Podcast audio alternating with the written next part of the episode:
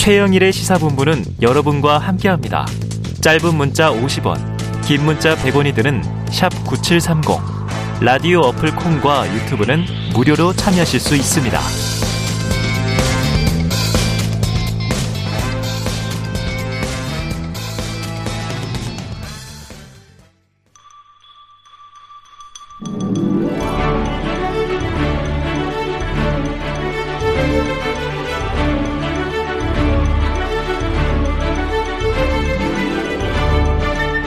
네, 매주 화요일 여야 정당 출입 기자들과 정치권 취재 이야기, 특히 뒷 이야기를 듣는 최평과 불사조 기자단이 있습니다.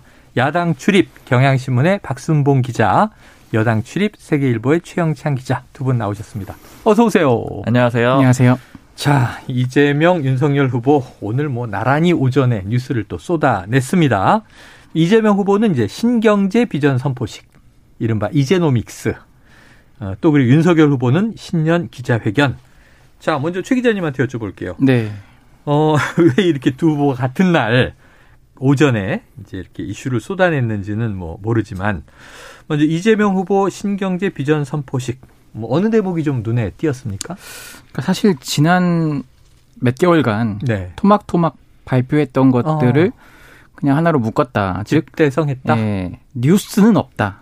아 뉴스는 없다. 이게 좀 한 줄 요약이라서 예, 예, 예. 조금 이제 출입 기자로서는 아쉬운 대목이긴 아, 해요. 네. 그래도 이제 조금 뭐 눈여겨볼 것들은 이제 뭐 human capital 제도를 도입하겠다는 건데 음. 이제 뭐 인재 양성을 위한다는 거예요. 이제 교육 사다리를 놓겠다. 네, 교육 그렇죠. 사다리죠. 그래서 이제 교육비를 주- 정부가 선 지원하고 뭐 취직 후에 뭐 일부 상환 받는 방식이고 그리고 뭐 과학기술 혁신 부총리제라든지 음. 공, 특히 공무원 관료 사회에 대한 불만이 많잖아요. 이 네, 후보가. 네. 그래서 개방 개방형 임용들을 좀 확대하겠다. 어. 뭐또뭐 기후 에너지부 설치라든지 음. 데이터 전담 부서 신설 뭐 이런 것들 있고 뭐 늘 강조하고 있는 주가 지수 5천 포인트 네, 뭐 네, 네. 임기 내에 할 수 있도록 뭐 최선을 다하겠다. 뭐 이런 내용들이 예. 있었습니다. 그러니까 이제 555 공약 이렇게 요약되는데 네, 실천하겠다. G5 네. 세계 그러니까 강국 이게 5개국 안에 들겠다고. 코스피 지수 5천, 그렇죠. 그 국민 소득 5만 5만 달러. 예, 예. 그리고 또 하나 오는 뭐죠? 세계 강 5대 강국에 아, 세계 들겠다. 5대 강국 네. G5에 들어가겠다. 네. 하, 이 그런 이야기다. 근데 그동안 이제 토막토막 냈던 공약을 집대성했다. 자, 그러면 박 기자님, 네. 윤석열 후보 오늘 신년 회견에서 임대료 나눔제 도입. 아까 일부에서 저희가 1대 1대 1. 음. 요 얘기를 했는데 어, 박 기자님 어떤 게 좀 눈에 들어왔어요? 네, 저도 오늘 이제 요약하면서 기자회견 정리하면서 봤는데 말씀하신 그게 좀 가장 중요하게 들어왔고요. 임대료 음, 네, 네. 요거는 좀 소개를 해주신 거죠. 네. 그리고 두 번째로는 저출생 극복 공약인데 네네네. 이제 부모 급여를 도입하겠다 이렇게 얘기를 했거든요. 네. 아이를 낳게 되면은 매달 100만 원씩 음. 1년간 지급을 하겠다. 1200만 원. 네, 이렇게 네. 지원하겠다라고 정액제. 얘기를 했고요. 그리고 또 하나 좀 주목을 받았던 거는 이제 부동산 정책인데 청년하고 또 생애 첫 주택 구매자들이 있잖아요. 음. 이제 LTV 주택담보대출 비율을 80%까지 올려도 문제가 없다 이렇게 표현을 어, 했거든요. 그러니까 네네네네. 올릴 수 있다라는 이제 그런 취지로 얘기를 했습니다. 올린다 단정한 건 아니지만. 네, 그래서 이제 요런 정도 세 가지 정도 보면 될 것 같고 특히 이제 청년 문제에 대해서는 계속해서 좀 강조를 하고 있다라고 볼 수가 있고요. 음. 그리고 인상적인 거는 이제 오늘 상당히 오랜 시간 동안 질의응답 시간을 네, 가졌거든요. 근데 이제 그리고 나서 선대위 쪽에서는 많이 좀 의견을 물어봤어요 기자들한테 어. 오늘 기자회견은 좀 나아졌느냐 어땠느냐 네네. 이제 근데 자체적으로 선대위 내에서 평가하는 거는 많이 실력이 늘었다 이제 어, 일대 늘었다. 네, 좀 오랜 시간 하기도 했었고요 어. 그리고 또 초반부에 보면은 이제 소위 그간에 뭐 도리도리라고 약간 표현을 했었잖아요. 아. 고개를 좌우로 젓는. 그런 모습을 좀 안 보이기 위해서 노력하는 그런 것들도 좀 인상적으로 보였습니다. 어, 그러니까 이제 기자회견도 직접 하고 기자들과 1분 1답도 하고 이런 모습이 많이 향상됐다. 선대위 요새 선대 본이죠. 선대 선거대책 본부입니다. 본부로 네. 지금 이제 돼 있는 거죠. 자, 이 두 기자분 의견을 다 들어야 될 것 같아요. 뭐냐면 자, 법정 토론 세 번으로는 부족하다. 더 하겠다. 윤 후보도 입장을 냈었고 이 권영세 본부장은 무제한 토론할 거다 이런 얘기까지 했었어요. 그래서 그러면은 2월 중순 이전에 네. 1월부터 좀 이제 여야 토론 볼 수 있는 건가 국민들이 기다리고 있는데 지금 오늘 윤석열 후보 신년 회견 전에 김은혜 공보단장이 토론에 관련 브리핑을 한 내용을 들으니까 지금 KBS TV 토론 실무협의회 신경전이 벌어지는 것 같아요. 박 기자님 어떻게 된 양상이에요? 일단은 먼저 민주당에서 오늘 음. 이 논평을 브리핑을 했거든요. 네. 브리핑을 하는 과정에서 어떤 얘기를 했냐면 KBS에서 첫 번째 토론회를 18일에 하자는 그런 이제 어. 제안을 자신들이 했고 네. 이제 그걸 위해서 실무 협의를 했는데 여야간 네 하, 려고 했는데 하려고. 국민의힘에서는 실무자가 오지를 않았다, 응하지를 않았다 이렇게 않았다. 얘기를 했습니다. 네. 네.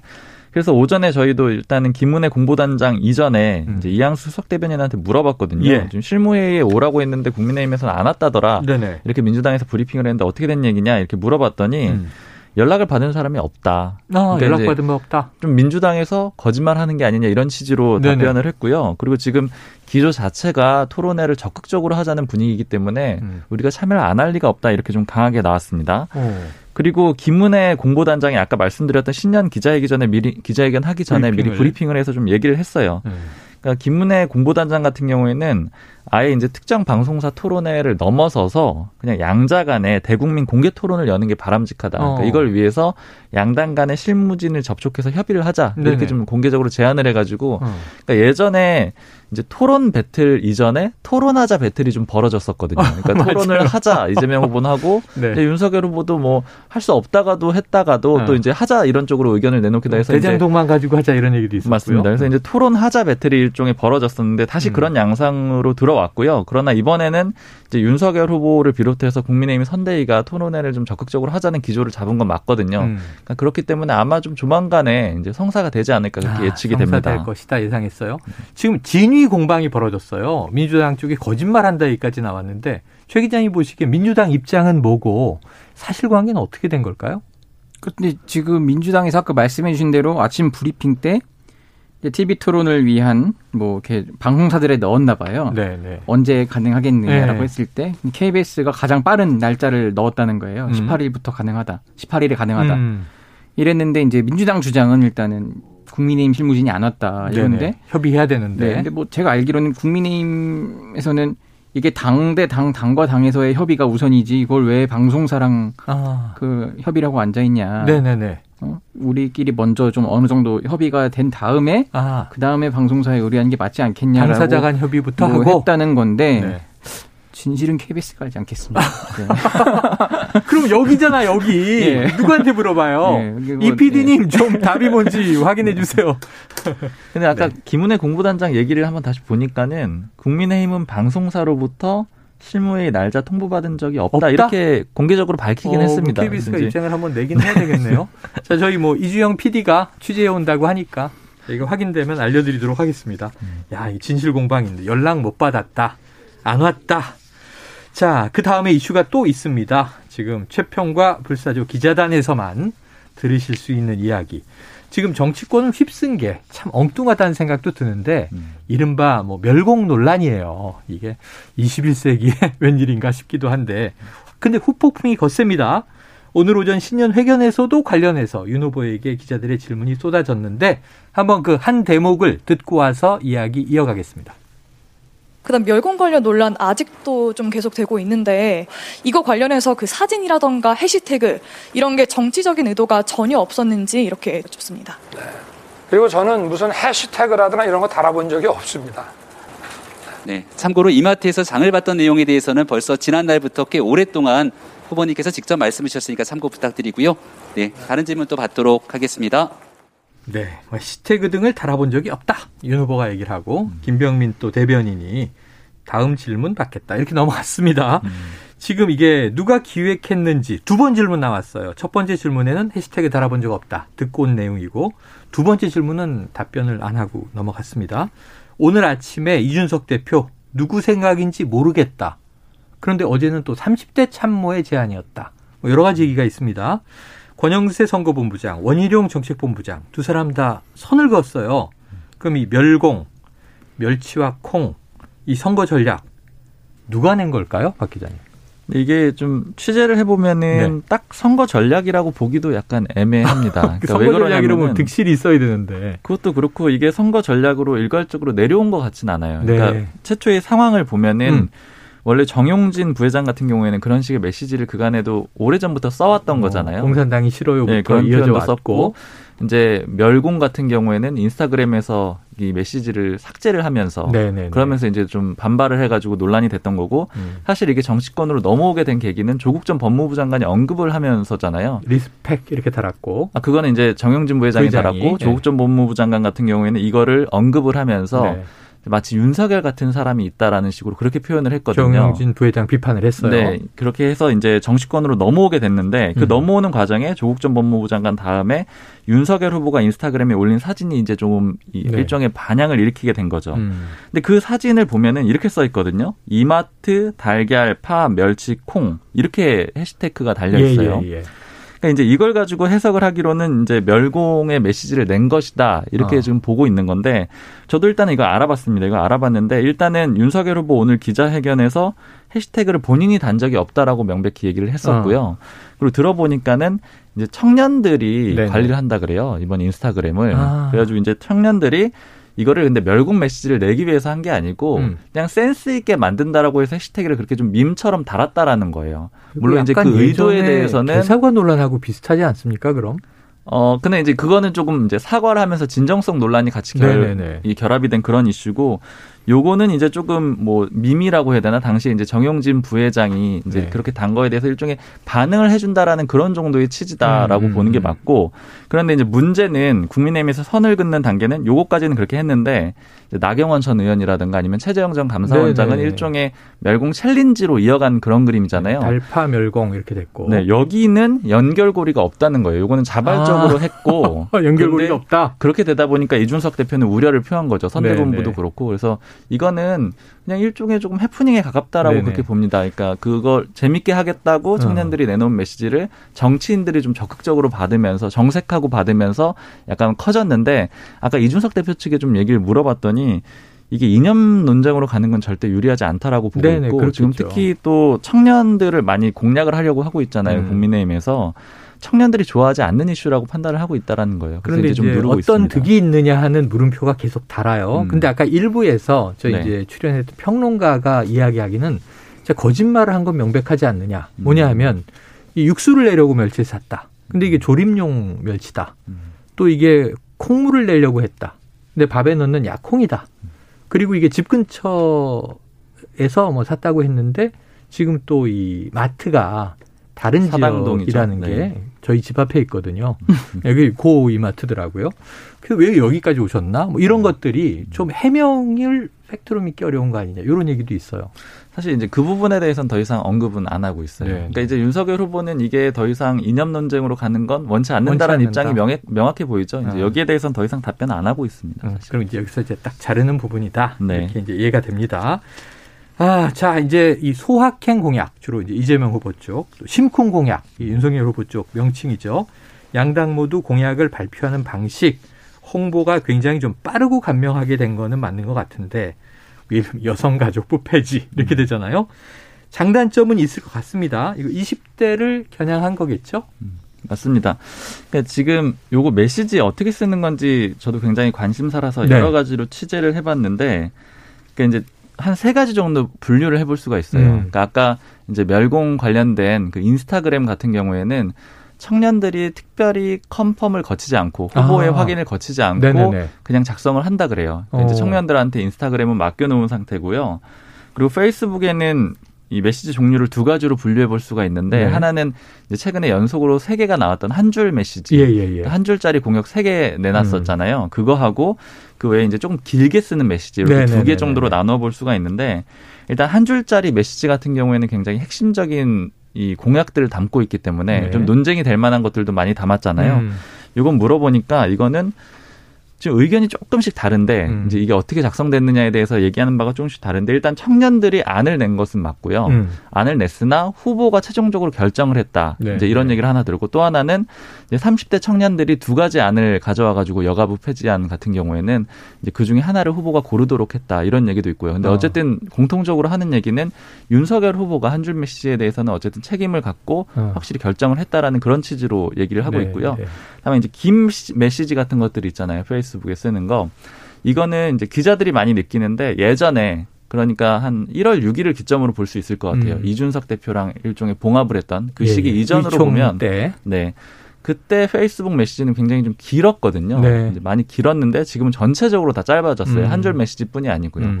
그러니까 writer가 좀 바뀌었더라고요. 그러니까 아. 예전에 이제 실무진들 조금 나이대가 있는 경험이 오래된 그런 실무진들이 많이 있었는데 지금은 3, 40대들 어. 실무진들이 많이 지금 라이터로 사용이 활용이 되고 있습니다. 네. 거기까지는 이해가 됐고요. 네. 자, 그런데 이제 한 줄 메시지가 한 줄 공약으로 우리가 얘기를 하잖아요. 네. 자, 여성가족 폐지가 공약이구나. 음. 근데 그 다음은 어떻게 하겠다는 건가? 병사 월급을 이제 200만 원으로 올리겠다는 음. 거구나. 이렇게 이제 공약으로 받아들이는데 제가 어제 좀 인터뷰를 하면서 놀란 건 원희룡 정책본부장이 정책을 내는 곳이잖아요. 네. 몰랐다 이렇게 얘기를 하는 거예요. 그 내용은 난 지지한다. 음. 이거 우리 후보의 입장이니까. 그런데 그 과정상 내가 모르고 넘어갔다 이런 얘기를 해서 음. 정책본부하고 협의 안 하고 공약이 그냥 나갑니까? 그래서 이제 아까 방금 말씀을 드리다가 좀 덜 미쳤는데 네. 이제 청년들의 의견을 적극적으로 받아들이겠다는 그런 취지가 네네. 이제 라이터나 아니면 이런 의견 반영에서도 많이 살아 있는 거고요. 특히 이제 이게 20대를 겨냥한 그런 전략으로 되면서 사실은 이제 어떻게 보면 본부장이나 이런 사람들을 건너뛰고 일부는 음. 이 의견을 수렴하는 걸로 보이고 네. 그래서 왜 이렇게 하느냐고 좀 물어봤더니 음. 들어주기 전략이다 이렇게 저는 좀 요약을 할 수가 있겠더라고요. 청년들의 입장을 네, 그러니까 특히 이제 20대 남성들 같은 경우에는 음. 지금 이제 주요 커뮤니티에서 하는 얘기는 자신들의 의견을 전달할 수 있는 창구로 이준석 대표를 생각을 하고 있는 예. 거거든요. 근데 이제 여가부 폐지 이후에 그러면 어떻게 할 거냐 이런 음. 얘기보다도 자신들이 주장하는 바가 이제 여가부 폐지라는 주장이 있는 거잖아요. 네네. 이 의견에 대해서 정치권이 반응하는 것만으로도 굉장히 좀 긍정적으로 음. 이렇게 생각을 하고 있는 상황이거든요. 그러니까 이제 그런 것들에 좀 초점이 맞춰져 있고 그리고 이 전략의 배경 중에 또 하나는 이제 얘기를 들어보면은 20대 여성들도 사실 있는 거잖아요. 네. 근데 20대 남성들만 겨냥을 하느냐 이런 질문들이 있는 음. 건데 여기에서 20대 여성들은 좀 나눠져 있다라고 보는 겁니다. 어. 그러니까 20대 남성들은 상대적으로 똘똘똘 뭉쳐. 뭉쳐가지고 어. 이제 특별한 이슈를 계속해서 강조하고 있는, 그러니까 젠더 이슈를 강조하고 네. 있는 반면에 여성들은 관심사가 좀 다양하고 또 지지하는 정당이나 후보도 다양하거든요. 음. 그러니까 전략상으로 보자면 만약 20대 여성을 잃, 잃는다고 하더라도, 하더라도 그 중에 일부는 지지가 올 수도 있는 거고 네네. 반면에 20대 남성들은 똘똘 뭉쳐 있으니까 여기는 일단 조금 확보를 확실하게 하고 간다 네네. 이런 전략이라고 나름의 합니다. 우선순위가 있다. 자, 우리 이제 자로 잰 듯한 중립, 기계적 균형 방송인데, 야, 역시 야당 이슈가 좀 많아요. 시간 제한이 있어서 최 기자님께 한번 네. 여쭤봅니다. 그렇다면 민주당 이재명 후보 선대위는 2030 대상 어떤 전략으로 겨냥을 하고 있어요? 그러니까 지금 나오는 홍보물 일단 한번 보시면은 네. 뭐 비주얼 아이덴티티라는 걸 이제 지난주에 새로 만들었는데 예.